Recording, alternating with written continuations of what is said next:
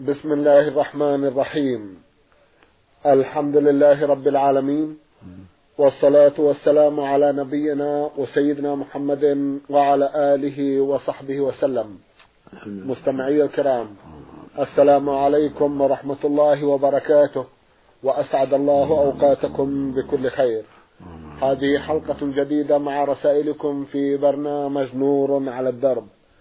رسائلكم في هذه الحلقة نعرضها على سماحة الشيخ عبد العزيز ابن عبد الله بن باز الرئيس العام لإدارات البحوث العلمية والإفتاء والدعوة والإرشاد. مع مطلع هذه الحلقة نرحب بسماحة الشيخ ونشكر له تفضله بإجابة السادة المستمعين فأهلا وسهلا بالشيخ عبد العزيز. حياكم الله وبارك فيكم. حياكم الله. نعود مع مطلع هذه الحلقة إلى رسالة وصلت إلينا من إحدى الأخوات المستمعات تقول أم أحمد. أم أحمد عرضنا جزءا من أسئلتها في حلقة في حلقة مضت وفي هذه الحلقة بقي لها مجموعة من الأسئلة من بينها سؤال حول من أفطرت عدة رمضانات بسبب حال النفاس. ولم تقضها حتى الآن كيف تتصرف؟ وتسأل هل يجزئ ذلك الصيام في رجب؟ جزاكم الله خيرا. بسم الله الرحمن الرحيم. الحمد لله وصلى الله وسلم على رسول الله وعلى آله وأصحابه ومن اهتدى بهداه. أما بعد فالواجب على من أفطرت في رمضان من أجل النفاس أو الحيض القضاء قبل أن يأتي رمضان. الآخر الذي بعده لقول الله جل وعلا ومن كان مريضا أو على سفر فعدة من أيام أخرى. والحائض والنفساء من جنس المريض والمسافر عليهما القضاء. فإذا طهرت من نفاسها وطهرت من حيضها تقضي والبدار أفضل. ولا يجوز لها التأخير إلى رمضان بل يجب أن تبادر حتى تقضي ما عليها قبل رمضان. ولا مانع أن تصوم في رجب أو غيره. ولا حرج أن تؤخر إلى شعبان. قالت عائشة الله عنها كان يكون علي من رمضان فلا أستطيع أن أقضي إلا في شعبان. فالواجب على المرأة أن تعتني بهذا الأمر وأن تبادر بالقضاء قبل رمضان ولو مفرقا ولو موزعا. لا يجب التتابع. فتصوم وتفطر حتى تكمل. وإذا أخرته عن رمضان وجب عليها التوبة من ذلك. وعليها القضاء وإطعام إطعام مسكين عن كل يوم نصف صاع عن كل يوم من التمر أو غيره من قوت البلد. نعم. مقدار كيلو ونصف تقريبا. كفارة عن التأخير. فيكون عليها ثلاثة أشياء. التوبة وقضاء الصيام مع الإطعام. عن كل يوم إذا كان التأخير لغير عذر.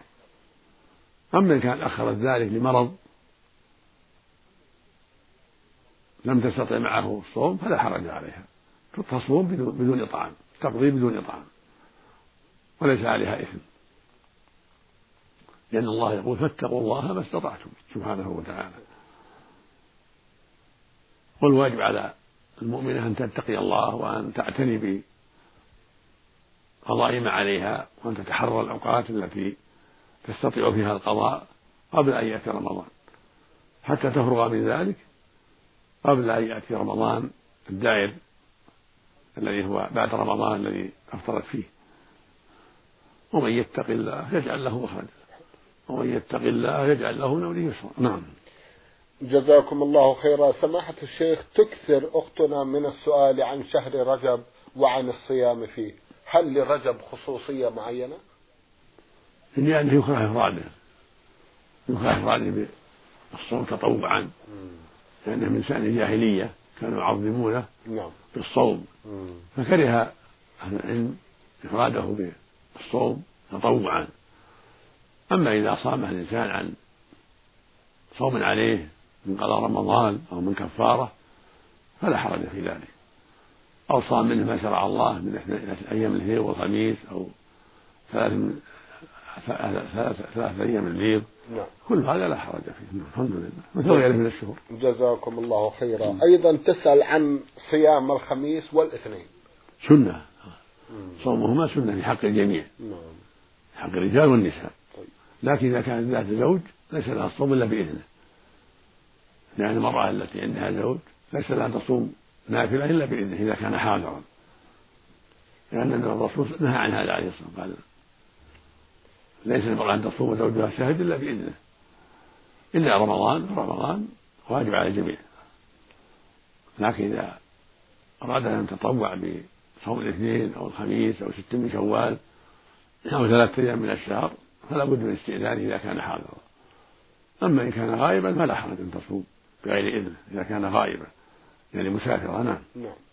جزاكم الله خيرا. أختنا تسأل عن الاحتجاب بالقماش ذا اللون الأسود. هل هو جائز أو لا؟ لها أن تحتجب بكل شيء أسود ولا غير أسود. ما في شيء مخصوص. تحتجب بسواد أو بأخضر أو بأزرق أو أبيض أو بغير ذلك. ليس فيه هذا نوع مخصوص. إنما الموجود الواجب الحجاب عن الرجل الأجنبي نعم. جزاكم الله خيرا. ما مقدار المكسب في التجارة؟ هل هو محدد بنسبة معينة؟ ليس بمحدد ولا في الشرع. ما يقتضي التحديد. لكن يستحب المؤمن أن يرفق بإخوانه وأن يرضى بالفائدة القليلة رحمة لإخوانه وتعاونا معهم على الخير لأن المسلم أخو المسلم. نعم. ومن كان بحاجة إليه كان الله بحاجته. ولقوله صلى الله عليه وسلم من يسر على معسر يسر الله عليه في الدنيا والآخرة. ولقوله صلى الله عليه وسلم يسروا ولا تعسروا فإذا سامح إخوانه ورضي بالقليل من الفائدة فهذا خير. ولكن ليس ليس هناك حد محدود. لا الثلث ولا الربع ولا النصف. فلو اشترى سلعة بأربعين نعم. وتغيرت الأحوال جاز يبيعها بمئة. ما في حد محدود على حسب تغير الأسواق. أما أن يغش الناس يكون تكون السلعة في الأسواق بأربعين يبيع عليهم خمسين أو ستين ولا يخبرهم بالأسعار لا يجوز له. لأن هذا ظلم لإخوانه. فإذا كانت السلعة في الأسواق تباع بهذا معروفة عند الأسواق يبيعونها بأربعين. فإنه يخبرهم يقول السلعة بأربعين تباع في الأسواق لكن أنا من أبيعها بهذه المقولات. ما ما أبيع ما أبيعها بهذا المبلغ إذا أردت تشتريها مني بزيادة فلا بأس وإلا يمكن تجدها في الأسواق الأخرى. وهكذا لو كان مثلا طعام الصاع بكذا نعم. أو الكيلو بكذا في الأسواق لا يبيع بأكثر إلا حتى يعلم صاحبه يقول يباع في الأسواق بكذا. تشتري مني بزيادة ولا تروح الأسواق تشتري منها؟ الحاصل أنه لا يغش إخوانه في الأسعار. يخبرهم بالحقيقة. نعم. إذا كان السعر معروف في الأسواق محدد معروف. نعم. أما إذا كان لا السعر مو محدد يتغير يزيد وينقص يبيع بما قسم الله له. نعم. جزاكم الله خيرا. بمعنى أنه لا بد أن يلتزم السعر السائد في السوق. نعم. يخبر به الناس. يخبر به الناس. نعم. جزاكم الله حتى لا يغشهم. جزاكم الله خيرا. نعم. تقول لدينا عادة إذا بنى الإنسان منزلا جديدا وأراد أن يسكنه لا بد أن يذبح ذبيحة يسمونها فتحة الدار. هل هذا الكلام صحيح؟ وهل له أصل؟ إذا كان المقصود شكر الله جل وعلا على نعمته فيدعو إخوانه وأحبابه وجيرانه فلا بأس. أما إن كان عن اعتقاد أن يذبح من أجل الجن أو من أجل خوف الجن هذا لا يجوز. وهذه عادة معروفة عند الناس إذا نزلوا بيتا جديدا عمروه واشتروه نعم. في الغالب يدعو اخوانه وأقاربه ويدعو جيرانه يكرمهم شكرا لله على نعمة السكن. فإذا كان بهذه المثابة فلا شيء فلا شيء في ذلك. طيب. هذا من شكر الله. طيب. أما إن كان اعتقاد سيء يذبحها من أجل الجن أو خوف شر الجن فلا يجوز. نعم. جزاكم الله خيرا. سؤال طويل ملخصه هل يجب ترتيب السور في القراءة أثناء الصلاة أو لا يجب. السنة الترتيب كما رتب الصحابة المصحف. نعم. هذا هو الأفضل. ومن نكس فلا حرج. لو قرأ آل عمران آل عمران ثم قرأ من البقرة فلا حرج. لكن أفضل أن يسير على ما رتب الصحابة رضي الله عنهم وأرضاهم حين جمعوا القرآن في عهد عثمان. إذا قرأ البقرة يقرأ بعدها من آل عمران أو أو أو, ما بعد ذلك. وإذا قرأ مثلا سورة لم يكن يقرأ ما بعدها الزلزلة العاديات وهكذا. هذا هو الأفضل لا ترتيب المصحف. لكن لو نكس لو نكس وقرأ من آخر القرآن ثم قرأ من مقدم القرآن فلا حرج في ذلك. جاء عمر رضي الله عنه أن قرأ في الأولى في سورة النحل في سورة الفجر نعم. وفي الثانية في سورة يوسف وهي قبلها. قرأ النبي صلى الله عليه وسلم في بعض الليالي في البقرة ثم النساء ثم آل عمران. نعم. جزاكم الله خيرا. المستمع حسن بليل أحمد بعث برسالة وضمنها سؤال مكون من صفحة كاملة. ملخص هذا السؤال أنه سائق لسيارة وركب معه مجموعة من الركاب وكان أحدهم قريبا من باب الدخول والخروج. حينئذ دخلت السيارة في أماكن صعبة فسقطت في إحدى الحفر وهو بالتالي سقط من السيارة ووقع على رقبته ومات. جاء ليبحث عن هوية له فلم يجد. جاء ليبحث عن اسم له فلم يجد. وحينئذ احتار في أمره كيف يتصرف. جزاكم الله خيرا. هذا يتعلق بالمحكمة. نعم. يتعلق بالمحكمة والدوائر الحكومية المتعلقة بهذا الأمر حتى يوجه إلى ما يجب في حقه بحيث تعرف الجنازة ويعرف المستحقون للدية وهو عليه الكفارة إذا كان تساهل في الأمر. لأن عليه يجتنب الحفر ويتأمل الطريق ويتباعد عن الأخطار. نعم. فإذا تساهل في هذا فهو ضامن كما يضمن إذا أسرع سرعة زائدة أو تساهل في أمر آخر من جهة الكفرات أو من جهة ما يتعلق بإيقاف السيارة الفرد له وما أشبه ذلك. المقصود إذا كان من تفريط يلزمه الكفارة. نعم. والدية على العصبة على العاقلة لكن هذا يتعلق بالمحكمة تنظر فيه المحكمة وواسطة رجال المرور وما يثبتون عليه إذا كان عنده إنكار لشيء ويعرفون حال الميت ويسألون عنه بالطرق التي تمكنهم معرفة جنسيته وأهله. نعم. جزاكم الله خيرا. يقول أعتقد أن سبب سقوطه أنه كان على درجة عالية من السكر كما ثبت ذلك طبيا. فهل الحكم واحد حينئذ؟ هذا تفريط عظيم كان سكران يضمن لأن ما يجوز له يمسك السيارة ويسيب السيارة وهو سكران. ليس هو السائق السكران الراكب هو السكران. إيه؟ نعم. هذا مشكلة محل نظر يحتاج إلى نظر المحكمة لأن قد يكون تساهل السائق في عدم ضبط الباب. وقد يكون هذا السكران هو اللي فتح الباب. نعم. وقد يكون هذا محل نظر يحتاج إلى عناية المحكمة والتثبت في الأمر. نعم نعم. جزاكم الله خيرا. إذا نعرض عن هذا الموضوع. نعم, نعم. جزاكم الله خيرا. نعم. تنصحون أخانا بمراجعة المحكمة نعم. حتى يبين هذا اللي نرى يراجع المحكمة حتى تجري تجري المحكمة الإجراءات الشرعية. نعم. جزاكم الله خيرا.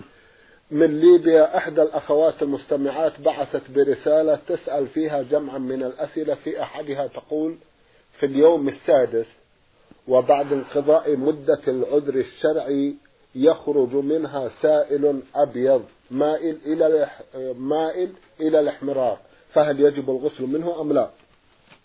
إذا كان هذا بعد الطهر لا يجب عليه شيء بل هذا مثل البول عليها أن تستجي وتوضأ وضوء الصلاة لقول أم عطية رضي الله عنها وهي صحابية جليلة نعم. كنا لا نعد الكدره والصفره بعد الطهر شيئا فإذا كان بعد الطهر ورأت سائلا فيه صفرة وكدرة فلا فلا عبرة به بل كالبول تستنجي وتوضأ وضوء الصلاة. جزاكم الله خيرا.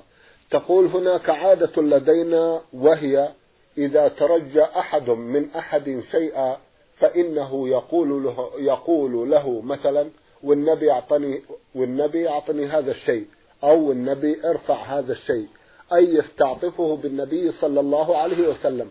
فهل مثل هذا القول جائز أم لا؟ لا يجوز هذا من الحلف بغير الله. والرسول صلى الله عليه وسلم قال من حلف بغير الله فقد أشرك.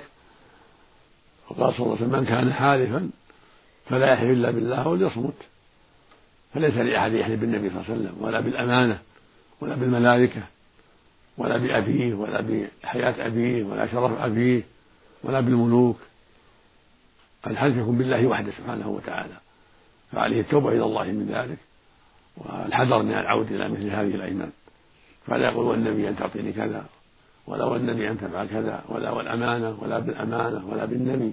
كل هذه الأمور لا تجوز. الحلف يكون بالله وحده سبحانه وتعالى. يقول صلى الله عليه وسلم من كان حالفا فليحلف بالله وليصمت. ويقول صلى الله عليه وسلم من حلف بشيء دون الله فقد أشرك. ويقول أيضا عليه الصلاة والسلام من حلف بالأمانة فليس منا. فالواجب على كل مسلم مسلمة الحذر من الحلف بغير الله كائنا من كان. نعم. جزاكم الله خيرا. أيضا تقول يقول البعض لدينا إن اللبان لا يفطر. فهل هذا القول صحيح؟ ليس بصحيح. اللبان إذا كان يعالجه ويبلع ريقه هذا شبه الطعام. لأن له طعم وله ذوق مثل أن يمضغ الحلوى يفطر أما لو جعل في فمه ثم لفظها ولا بلع شيء ما يضره. لكن ما دام يعالج ويبلع فهو مثل من يعالج الحلوى أو التمر ويبلع. نعم. جزاكم الله خيرا. إذا آه، بعض الكتب التي أوردت هذا الحكم آه، غلط. هذا غلط. جزاكم الله خيرا. هل الزيت في الشعر والكحل والروائح الكيمائية من المفطرات؟ لا ما يجعل في الشعر من الزيت أو الدهن أو غير ذلك أو الحناء ما هو ليس بمفطر المفطر الشيء الذي يأكله الإنسان بفمه أو من طريق أنفه أو من طريق التغذية بالإبر والحقن هذا المفطر وهكذا ما جاء في الشرع أنه مفطر كالحجامة نعم. والجماع نعم. خروج المني نعم. بالشهوة نعم جزاكم الله خيرا. هناك من يقول إذا طلقت المرأة طلاقا لا رجوع فيه وكانت حاملا وأنجبت ذكرا فإنها لا تحرم على زوجها إذا راجعها ويجوز أن تعود إليه بعد إنجابها الولد. فما صحة مثل هذا القول؟ هذا لا أصل له. هذا يقول بعض العامة. بعضهم يقول إذا ولدت إحدى زوجته ولدا خرجت من العدة وخرجت ضرتها أيضا من العدة معها. إذا كانت ولدت ذكرا هذا كله خرافات لا أصل لها. كل هذا من خرافات العامة. بل الولد والأنثى واحد في هذا. إذا ولدت وهي حامل خرجت من العدة سواء مطلقة أو متوفى عنها. وسواء كان المولود ذكرا أو أنثى. والمرأة الثانية التي لم تلد على عدتها حتى تكمل. عدة الطلاق أو عدة الوفاة. ولا تعلق لها بجارتها. وليس له رجعة إذا كانت إذا كان الطلاق بائنا أو كانت خرجت من العدة في وضع الحمل ليس له رجعة من سواء كان الحمل ذكر أو أنثى. متى وضعت الحمل خرج من العدة ولو كان الحمل ذكرا نعم. جزاكم الله خيرا. يعني إذا كان يراجعها قبل وضع الحمل. نعم. وكان الطلاق واحدة أو اثنتين ليس بثلاث نعم. نعم. جزاكم الله خيرا. رسالة من أحد الإخوة المستمعين يقول من أخوكم في الله الطويل إدريس إبراهيم. أخونا له جمع من الأسئلة من بينها سؤال يقول أرجو منكم التعليق على ما يقع فيه الكثير من الناس من عابدي القبور والأضرحة من صرف العمل لها وسؤال أصحابها شفاء المرضى وتفريج الكرب. فهل من مات وحالته هذه يكون خالدا في جهنم؟ وهل يعذر جاهل بهذه القضية؟ هذا سؤال عظيم. وهو جدير بالعناية لأنه واقع في كثير من البلدان الإسلامية. وهو سؤال الأموات والاستغاثة بالأموات وطلبهم شفاء المرضى أو النصر على الأعداء وهذا من الشرك الأكبر. وهذا دين الجاهلية دين أبي جهل وأشباهه من عباد القبور وعباد الأصنام. يقولون ما نعبدهم إلا ليقربونا زلفى كما حكى الله عنه سبحانه وتعالى. قال الله جل وعلا ويعبدون من دون الله ما لا يضرهم ولا ينفعهم ويقولون هؤلاء شفعاء عند الله. قال سبحانه في سورة الزمر ما نعبدهم إلا ليقربونا إلى الله زلفى فالحاصل أن هذا العمل من الشرك الأكبر وصاحبه إذا مات عليه يكون من أهل النار. مخلدا فيها نسأل الله العافية إلا إذا كان لم تبلغه الدعوة. كان من أهل الفترات اللي ما بلغتهم الدعوة في محلات ما بلغتهم الدعوة. ما بلغهم القرآن ولا كلام الرسول صلى الله عليه وسلم. فهذا حكمه إلى الله جل وعلا يوم القيامة. يمتحن يوم القيامة. فمن أجاب جوابا صحيحا دخل الجنة ومن أجاب جوابا غير صحيح دخل النار. فالمقصود أنه يمتحن يوم القيامة. فمن أجاب ما طلب منه دخل الجنة ومن عصى دخل النار.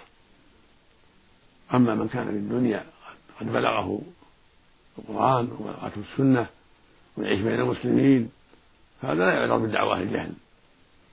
هو قد أسرف على نفسه وتساهل ولم يسأل أهل العلم ولم يتبصر في دينه.